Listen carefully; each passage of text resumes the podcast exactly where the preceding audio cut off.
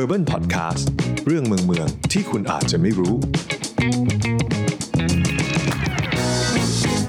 สวัสดีครับ คุณผู้ฟังทุกคนครับ อยู่กับ Urban Podcast อีกครั้งนะครับผม ผมเตอร์วันชนะจิตการงานครับ วันนี้ครับเรามาพูดกันถึงปัญหาเรื้อรังอีกอย่างหนึ่งในเมืองกรุงเทพของเราละกันครับ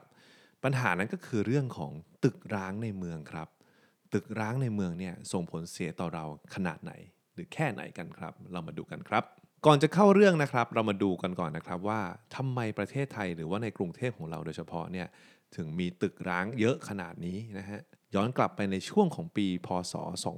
2533 นะครับ ซึ่งเป็นช่วงที่เศรษฐกิจไทยกำลังเฟื่องฟูเลย แล้วก็ส่งผลให้เกิด โครงการต่างๆ ที่ก่อสร้างอาคารจำนวนมากขึ้นมาในเมืองครับ ส่วนใหญ่ก็จะเป็นอาคารที่พักอาศัยในทำเลทองต่างๆ เพื่อรองรับการย้ายถิ่นฐานเข้ามาอยู่ในเมืองกรุงเทพของคนต่างจังหวัดนะครับ ต่อมานะฮะก็เกิดวิกฤตการเงินในปีพศ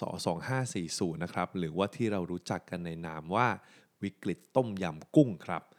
เหตุการณ์นี้นะครับส่งผลทำให้โครงการต่างๆนะครับที่ก่อสร้างไปแล้วเนี่ยและอยู่ในระหว่างการก่อสร้างเนี่ย ต้องหยุดชะงงักลง อาจจะเป็นเพราะธุรกิจไปต่อไม่ได้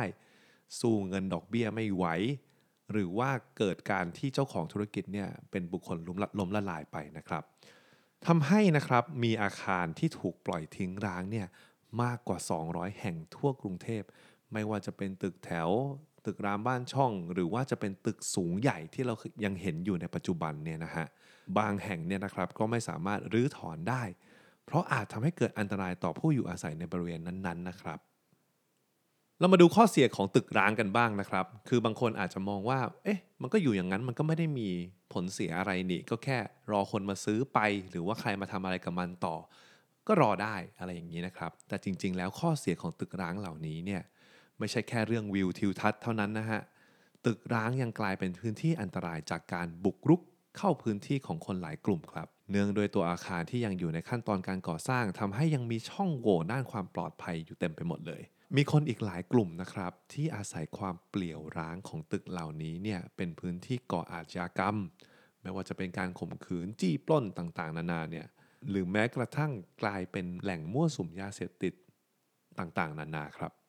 นอกจากนี้นะครับตึกที่สร้างยังไม่เสร็จเนี่ยและถูกปล่อยทิ้งไว้เวลานานๆเนี่ยโดยไม่ได้รับการดูแล ก็อาจเสื่อมสภาพผุพัง แม้ว่าตัวโครงสร้างของตึกจะยังแข็งแรง แต่ว่าวัสดุอาคารที่ไม่ได้รับการบำรุงรักษา ก็มีโอกาสร่วงหล่นลงมาสร้างความเสียหายให้พื้นที่โดยรอบได้ครับ นี่ยังไม่รวมถึงการเสียโอกาสของพื้นที่ดินตรงนั้นนะครับ ที่จะมีผลต่อเศรษฐกิจ และย่านนั้นๆ ได้ด้วยนะครับ ยกตัวอย่างเช่นนะครับ ที่ดินที่อยู่ติดกับตึกร้าง หรือว่าอยู่ใกล้เคียงกับตึกร้าง ก็อาจจะมีราคาที่ดินที่ไม่ได้สูงเท่ากับพื้นที่ที่ไม่ได้ติดกับตึกร้างนะครับเอาละครับ เรามาดูแนวทางการแก้ไขของรัฐบาลกันบ้าง ว่าเขามีวิธีการจัดการกับตึกร้างอย่างไรบ้าง ข้อที่หนึ่งเลยครับที่ออกมาในปีพุทธศักราช 2558 เนี่ยรัฐนะครับเปิดโอกาสให้เจ้าของตึกเนี่ยต่ออายุใบอนุญาตก่อสร้างอาคาร หรือดัดแปลงอาคารได้ เพื่อนำไปขออนุญาตในการก่อสร้างอาคารให้เสร็จสมบูรณ์ครับ ซึ่งต้องเป็นอาคารที่ได้รับอนุญาตก่อสร้างตั้งแต่วันที่ 14 กุมภาพันธ์ ปี พศ 2535 ถึงวันที่ 7 สิงหาคม ปี พศ 2543 ครับ ข้อที่ 2 ครับสำนักการโยธาครับยังเข้าตรวจสอบตึกร้างเพื่อดำเนินการให้เจ้าของพื้นที่เนี่ยปรับปรุงรั้วรอบอาคาร จัดสายตรวจเทศกิจ และร่วมมือกับตำรวจนครบาลท้องที่เนี่ย ในการตรวจสอบและปราบปรามเหตุต่างๆ ที่อาจเกิดอันตรายกับประชาชนในบริเวณใกล้เคียงได้ และยังมีนโยบายพิจารณาแนวทางการนำอาคารที่ถูกทิ้งร้างในกรุงเทพ มาใช้ให้เกิดประโยชน์ครับโดยส่วนตัวครับ ผมว่าจริง ๆ แล้วปัญหาตึกร้างเนี่ยเป็นปัญหาที่แก้ยากมาก เนื่องด้วยข้อกฎหมายต่างๆ และความเป็นเจ้าของของพื้นที่นั้นๆครับถ้าหากในข้อกฎหมายหรือว่าคดีความ หรือว่าความเป็นเจ้าของเนี่ยยังไม่ได้ถูก จัดการอย่างเรียบร้อยเนี่ยรัฐก็สามารถเข้าไปยุ่งเกี่ยวได้ค่อนข้างยาก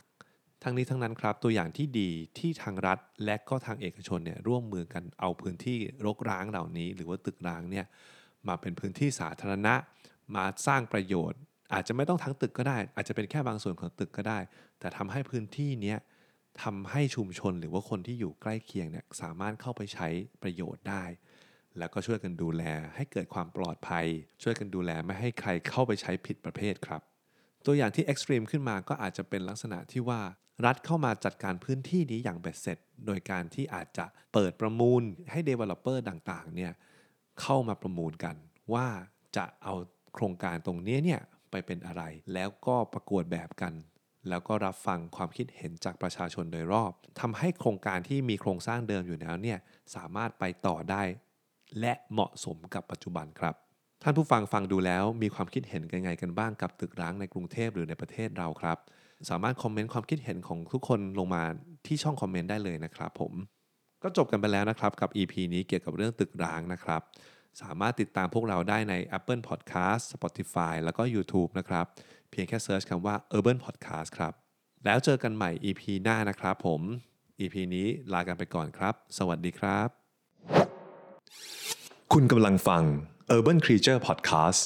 Better City Better Living